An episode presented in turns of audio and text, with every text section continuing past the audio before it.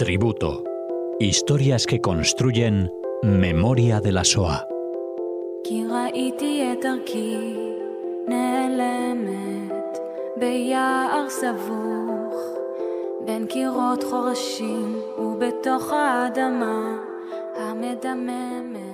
Bienvenidos oyentes de Radio Sefarad a un nuevo tributo con Cecilia Levitt aquí en su programa. ¿Qué tal Cecilia? ¿Qué tal Alejandro? Buenas tardes. Bueno, encantado de recibirte de nuevo aquí en Radio Sefarad para que nos traigas una nueva historia eh, que construye memoria de la SOA, en este caso la de Isaac Belfer. Así es.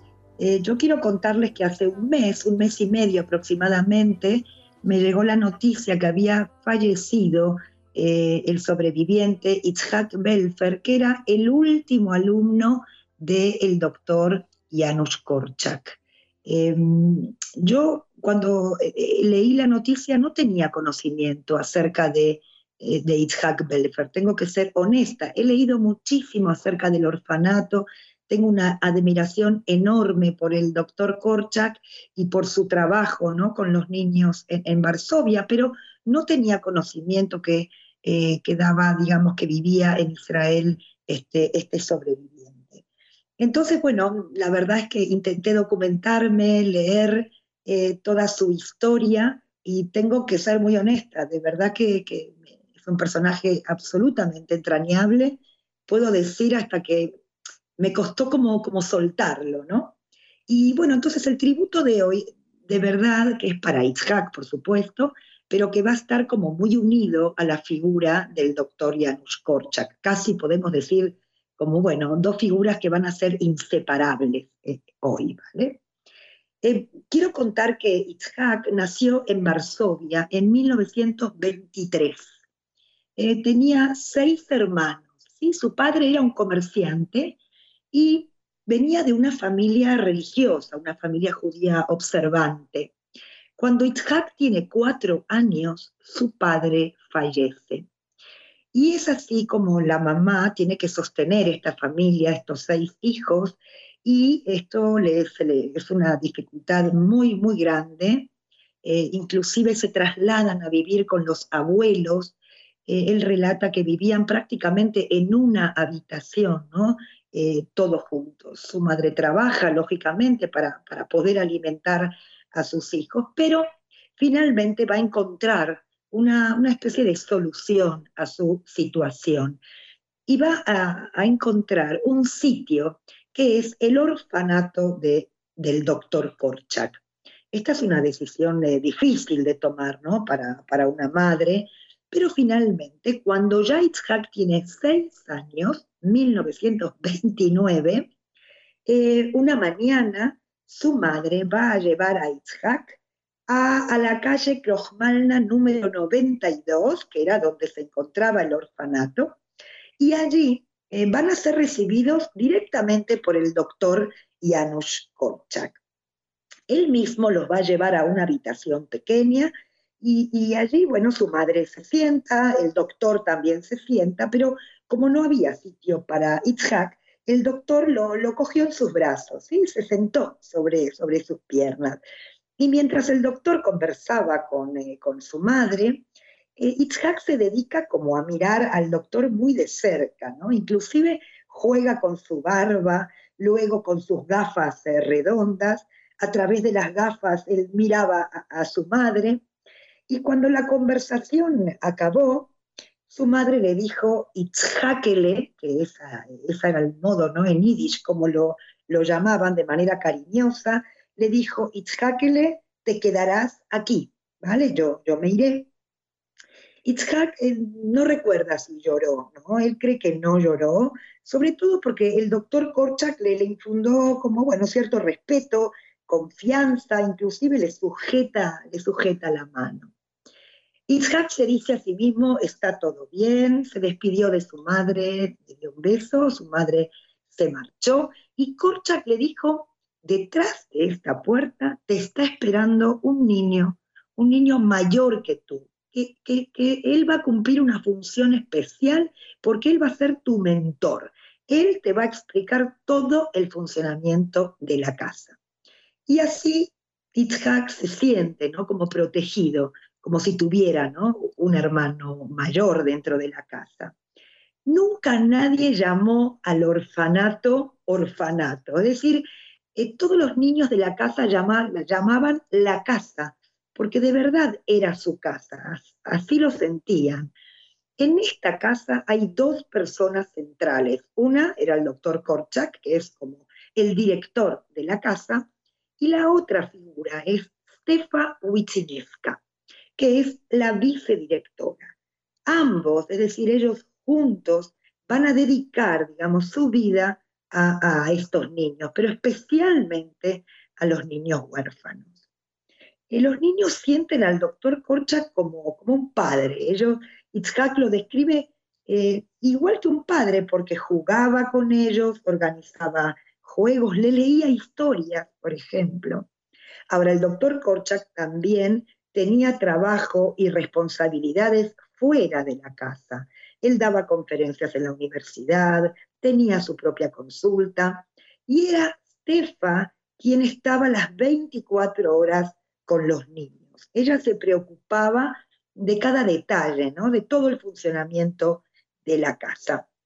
Itzhak nos cuenta y nos relata cómo era la rutina adentro de la casa. A las 6 de la mañana los niños se levantaban, porque a las 8 ya debían estar en el colegio.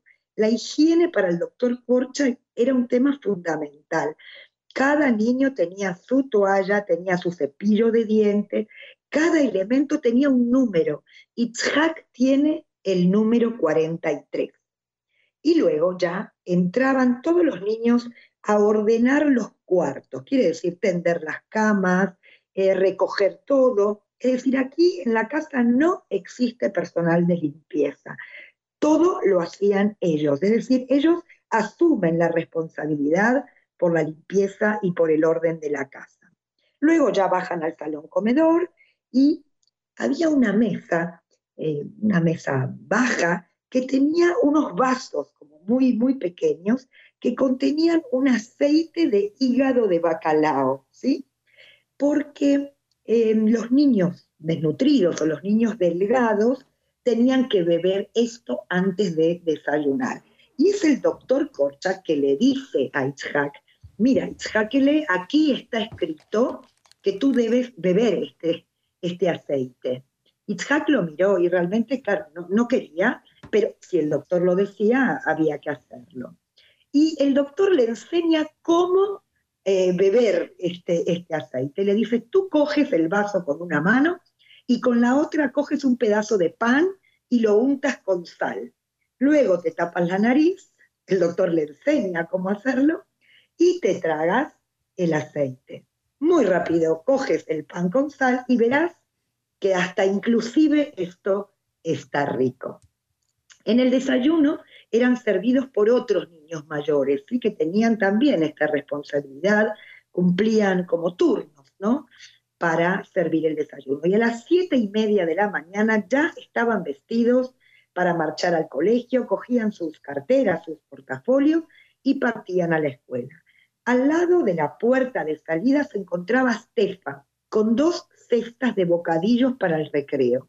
Ella es quien le entrega a cada niño y además sabe cuánto darle a cada uno. Itzhak siempre pedía uno solo, un bocadillo solo, porque para él esto era suficiente. Como dije antes, Itzhak venía de una casa observante, religiosa, pero la casa del doctor Korchak era una casa laica. Y sin embargo, tanto Korchak como Stefa les dan libertad a los niños para elegir si querían seguir con sus rezos o respetar el, día Shabbat, em, o querían tener una educación laica. Eh, quiero decir que de todos modos, dentro del orfanato, toda la vida cultural judía y las festividades judías se festejan dentro, dentro de la casa.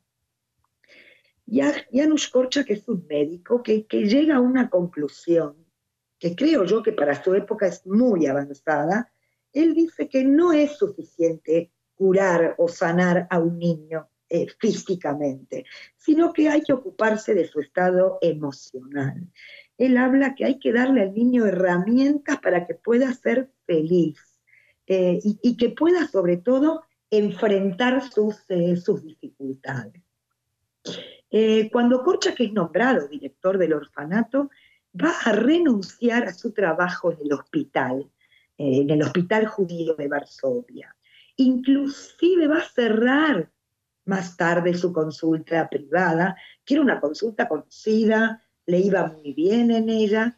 Eh, estamos en una época que ya es un médico reconocido, podemos decir famoso, ¿no? Él tiene como una especie de, de doctrina, él dice, el niño es una persona y debe tener los mismos derechos que un adulto.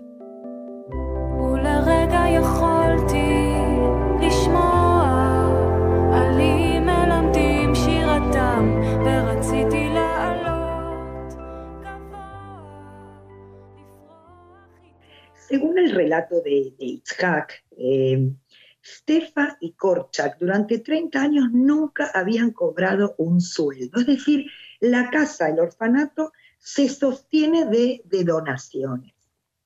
Eh, Itzhak nos cuenta que un día la señora Stefa se le acercó a, a Itzhak y le dijo, Itzhak, yo sé que a ti te gusta dibujar. Itzhak ya tiene 10 años. Yo te daré papel, te daré pinturas, te daré lápices y podrás dibujar cuando quieras y cuando lo desees. Itzhak estaba feliz, es decir, no podía creer, ¿no? Que voy, ¿no? Voy a poder dibujar. Esto es un momento como de, euforia para, para Itzhak. Inclusive Itzhak cuenta que nunca eh, revisaron sus dibujos. Em, es decir, él tenía absoluta libertad, ¿no? Era como un derecho que le otorgaban, que le daban, ¿no? De hacer lo que a Itzhak de verdad le, le apetecía. Itzhak visita a su familia, visita a su madre y a sus hermanos los días viernes de mañana. ¿sí? La señora Stefan se escribe cartas con Faiga Lipschitz. Faiga Lipschitz había sido una profesora, una maestra dentro de, del orfanato. Em, una, una profesora inclusive muy querida por los niños que había marchado a Palestina, es decir, había comenzado su vida en la tierra de Israel. Y Stefa comienza a escribirse cartas con esta amiga, ah, con esta amiga, con esta, con esta profesora. Eh, alrededor del año 32, Stefa decide viajar a la tierra de Palestina, a Israel, a visitar a Faiga Lipschitz. Y es así como va a llegar al kibbutz Ein Harod, que era el kibbutz donde se encontraba Faiga. Desde este kibbutz, es decir, desde Israel, Faiga eh, Stefa le escribe al doctor Korchak y le va a hablar maravillas del kibbutz eh, Ein Harod le va a hablar del movimiento sionista, de la fuerza que estos jóvenes tienen eh, o, los sueños que tienen eh, en la creación de un futuro Estado. Y es así que un par de años más tarde, el doctor Korchak en 1934 decide viajar a Ein Jarot, es decir, a la tierra de Palestina, a este kibbutz.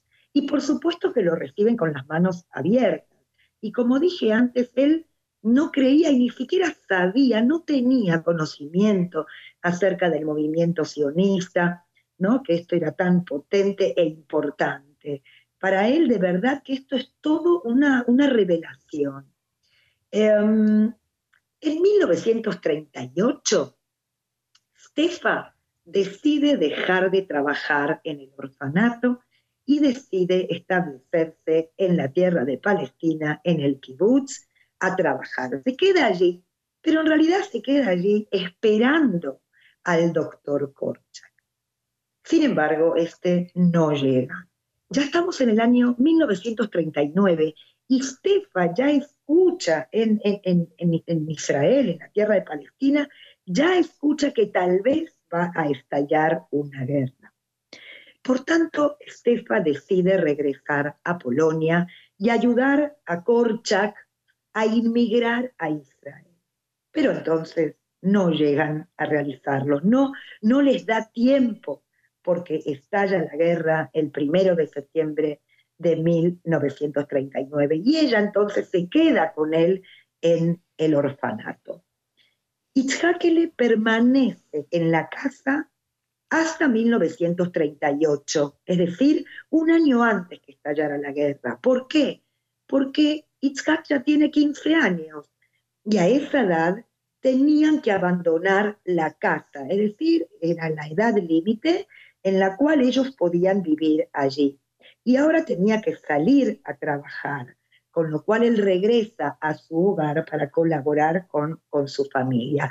Pero eh, Itzhak va a regresar al orfanato como voluntario, es decir, no va a vivir más ahí, pero va a colaborar con los niños y con el doctor. Cuando estalla la guerra, el primero de septiembre del 39, aquí se presenta un dilema ¿no? con los niños del orfanato. Eh, el dilema es qué hacer con los niños. Una opción era enviarlos a sus casas, y otra opción era permanecer juntos en el orfanato. Korchak estaba a favor de la idea de que los niños permanezcan juntos en la casa. Él pensaba que los niños eh, no tendrían dónde ir ¿no? si regresaban y que inclusive estarían en las calles. El mismo día que los nazis ocupan Varsovia, ya comienzan las persecuciones contra los, judíos. Em, cuando ya se decide la creación del gueto de Varsovia, el orfanato tiene que trasladarse al gueto, adentro de las murallas. En el momento del traslado, ¿sí? Eh, cuando, bueno, cogen unas carretas, los niños junto con Korchak y con Estefa eh, van camino hacia el gueto, los nazis eh, van a incautar un carro lleno de patatas que era la comida de, los niños. Em, es así como, por ejemplo, uno, un hombre de la Gestapo le va a preguntar al doctor Korchak, le dice, ¿cómo usted, ¿no? un médico polaco, se preocupa tanto por estos niños judíos? Y Korchak le contestó, perdón, yo soy judío. Y entonces, ¿por qué no lleva cosida a su ropa la estrella de David?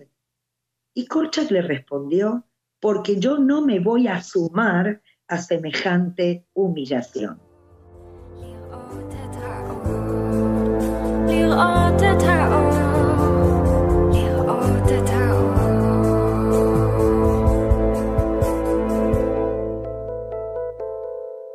Por tanto, eh, cuando Korchak responde esto a, al oficial de la Gestapo, eh, lo van a coger, lo van a detener y lo van a llevar preso. Eh, mientras él está en la prisión, Stefa será la encargada de trasladar al gueto, ¿sí? de trasladar a todos los niños al gueto, a la calle Glotna 33. Y ella organiza la casa. ¿sí? Los niños van a continuar con todo ese aprendizaje, de responsabilidad, de respeto del uno por el otro. Nadie renuncia ¿no? a este orden, a la rutina. Itzhak dice, es como, es como un oasis ¿no?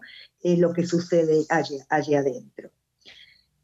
Unos meses más tarde, Janusz Korczak regresa a la casa, es liberado, regresa con sus niños ahora en el gueto. La casa, como dije, está organizada, pero cuando él regresa, Itzhak percibe que el doctor es, es un hombre diferente es un hombre como, como apagado. Y seguramente esto tiene que ver por el temor, por la preocupación hacia, hacia sus niños. ¿sí? El orfanato se va a encontrar en el gueto pequeño, pero cuando el gueto pequeño se cierra, nuevamente tienen que trasladar, trasladar el orfanato a, otra, a, otro, a otro sitio. Y ahora la situación es más grave porque el orfanato ahora contiene 200 niños. Son niños que van a ir cogiendo durante el periodo de la guerra, niños huérfanos o niños que, están o que se encuentran en la calle. Itzhak en 1939 toma una decisión. Junto con un amigo se va a escapar a la frontera de la Unión Soviética. Él cree que es lo mejor. Itzhak se siente fuerte para poder hacerlo, siente que, bueno, que había recibido una educación eh, que lo ayudó a confiar en sí mismo. Siete años estuvo en el orfanato, se sentía hasta orgulloso ¿no? de sí mismo. Se despide de Korchak, e inclusive Korchak le va a dar eh, como su bendición y también les va a dar dinero. Cuando Itzhak y su amigo llegan a Bielorrusia, eh, se van a establecer en un campamento de, refugiados en Malkini. Y luego, posteriormente, ya van a ser enviados a un campo de, trabajos forzados en las minas de carbón en, los Urales. En 1941 ya fue conscripto en el ejército ruso. Y ya años más tarde, cuando la guerra está por acabar, los van a enviar a, trabajar a una fábrica hasta el final de la guerra. Por tanto, en 1946, un año después, cuando la guerra había acabado, Itzhak está solo y regresa al orfanato de la calle Krojmalna 39, aquel orfanato que había sido su hogar, su casa. Y la casa está en pie, existe, pero ahora hay un internado cristiano polaco. Itzhak entra y va a ir directamente al salón comedor y lo recibe una señora. Itzhak se presenta, le cuenta quién es, le cuenta que vivió siete años allí y que fue alumno del doctor Korchak y que él quiere saber cuál fue el destino del doctor. Y la respuesta es que los deportaron a todos, al doctor, a Estefa, a los niños, que los llevaron a los trenes y que luego fueron llevados a Treblinka. Itzhak sabe lo que es Treblinka, sabe que es un campo de exterminio. Itzhak queda realmente conmocionado, ¿sí? Y él dice que su mente va a quedar fija en esa imagen ¿no? de los niños partiendo y subiendo al tren. Ya no hay rastros de la familia de, de ¿sí? En su regreso ya no está su madre, ni tampoco sus hermanos, ni tampoco sus abuelos, ¿sí? Apenas quedan sobrevivientes en, en Varsovia. Y entonces Itzhak, que es el único miembro de su familia que sobrevivió, partió de Polonia a Checoslovaquia, luego a Austria y finalmente a Génova, a Italia, donde va a conocer a un miembro de la agencia judía que alentaba a los judíos a, emigrar a Israel. Y es así como Itzhak va a embarcar. Em, en el barco Afalpigen, ese es el nombre del barco, Em, y lamentablemente los británicos que tienen restringida la cuota de inmigración lo van a detener, van a detener a, los eh, tripulantes del barco y los van a trasladar a un campo de detenidos en Chipre. Estamos hablando ya del año 47. En este campo de, detenidos va a conocer a un artista, un escultor, eh, Zeev Ben Tzvi este artista le va, bueno, le va a enseñar em, todo tipo de, bueno, de habilidades relacionadas con el arte. Recién en 1949 podemos decir que finalmente llegó a Israel. Israel ya había declarado su independencia en el 48 y Itzhak va a servir dos años como soldado en el ejército israelí. En 1961, ya con 39 años, se va a casar con Rosa, que es una inmigrante de, Marruecos. Y un año más tarde ya va a nacer su único hijo, Jaime. Una vez establecido en Israel, va a comenzar una carrera muy distinguida como artista y estudiando en el Instituto Avni de Arte y de Diseño, donde inclusive luego será profesor en este instituto. Gran parte de la obra de, de, Belfer eh, preserva un poco el mundo que perdió eh, los recuerdos que tiene de, de. Por ejemplo, su piso de Tel Aviv estaba repleto de obras con la imagen de, de. Eh, un dato para mí llamativo es que durante 30 años solo produjo obras en blanco y negro, hasta que su esposa un poco lo convence para que, pintara, bueno, en color y también un poco para expandir este, su repertorio. Las obras de Isaac Belfer fueron expuestas en, en muchas exhibiciones en Israel y en el exterior. Hay una escultura en la ciudad de Günzburg, en Alemania, que representa a Korchak rodeado por un grupo de niños. La educación que recibió en el orfanato, él dice, esto es lo que a él, lo formó como persona, ¿no? A lo largo de toda su vida. Él dice, yo soy ese, ese Itzhakele, ese soy yo. En el 2016 publicó un libro, un libro para niños que se llama El hombre que sabía amar a los niños sobre sus experiencias en el orfanato. Ser positivo, ser responsable, respetuoso, optimista, esas eran las características que le fueron dadas y que nunca las abandonó. Cuando se publicó el libro, él dijo, siento una responsabilidad enorme de hablar en su memoria sobre el orfanato y el milagroso medio educativo del que tuve fortuna de ser parte. Ese era mi hogar y en muchos sentidos lo sigue siendo. Después de, bueno, yo quiero hablar simplemente de, su hijo Jaime, que durante 20 años su hijo Jaime sirvió en el ejército israelí, en la Chabá, pero luego toma una decisión. Le dice al padre, mira papá, yo no, no quiero ser ingeniero, ni quiero ser director, quiero ser educador, quiero dedicarme a la educación. Y Jack dice, ese fue el mejor regalo, ¿sí? Y su hijo Jaime dedica los últimos años a, educar. Em, yo solo, para terminar este tributo, quiero agradecer de verdad a Itzhak eh, Belfer por ser el portavoz, creo que yo, fiel y auténtico ¿no? de la educación em, que recibió en el orfanato del doctor Korchak y, de Estefa. Es un tributo dirigido a Itzhak, pero sobre todo a los, a los educadores, ¿no? Y yo me incluyo eh, como parte de los educadores. Mm, yo hace unos años cogí en mis manos un libro de, un historiador, de un profesor de historia francés, eh, que él escribió un libro que dice, eh, se llama Educar contra Auschwitz. Y este profesor se pregunta cómo sacar provecho de, de, tanta maldad, ¿no? Cómo sacar un provecho pedagógico, podemos decir, de, un relato de muerte. Y él va a decir que, bueno, que la Shoah nos provee, bueno, educación en valores, nos permite hablar del respeto, de la solidaridad, de la igualdad, de la tolerancia, pero sobre todo dice algo para mí muy interesante, dice, unos jóvenes respetados aprenderán a respetar. Y eso es lo que sintió Itzhak.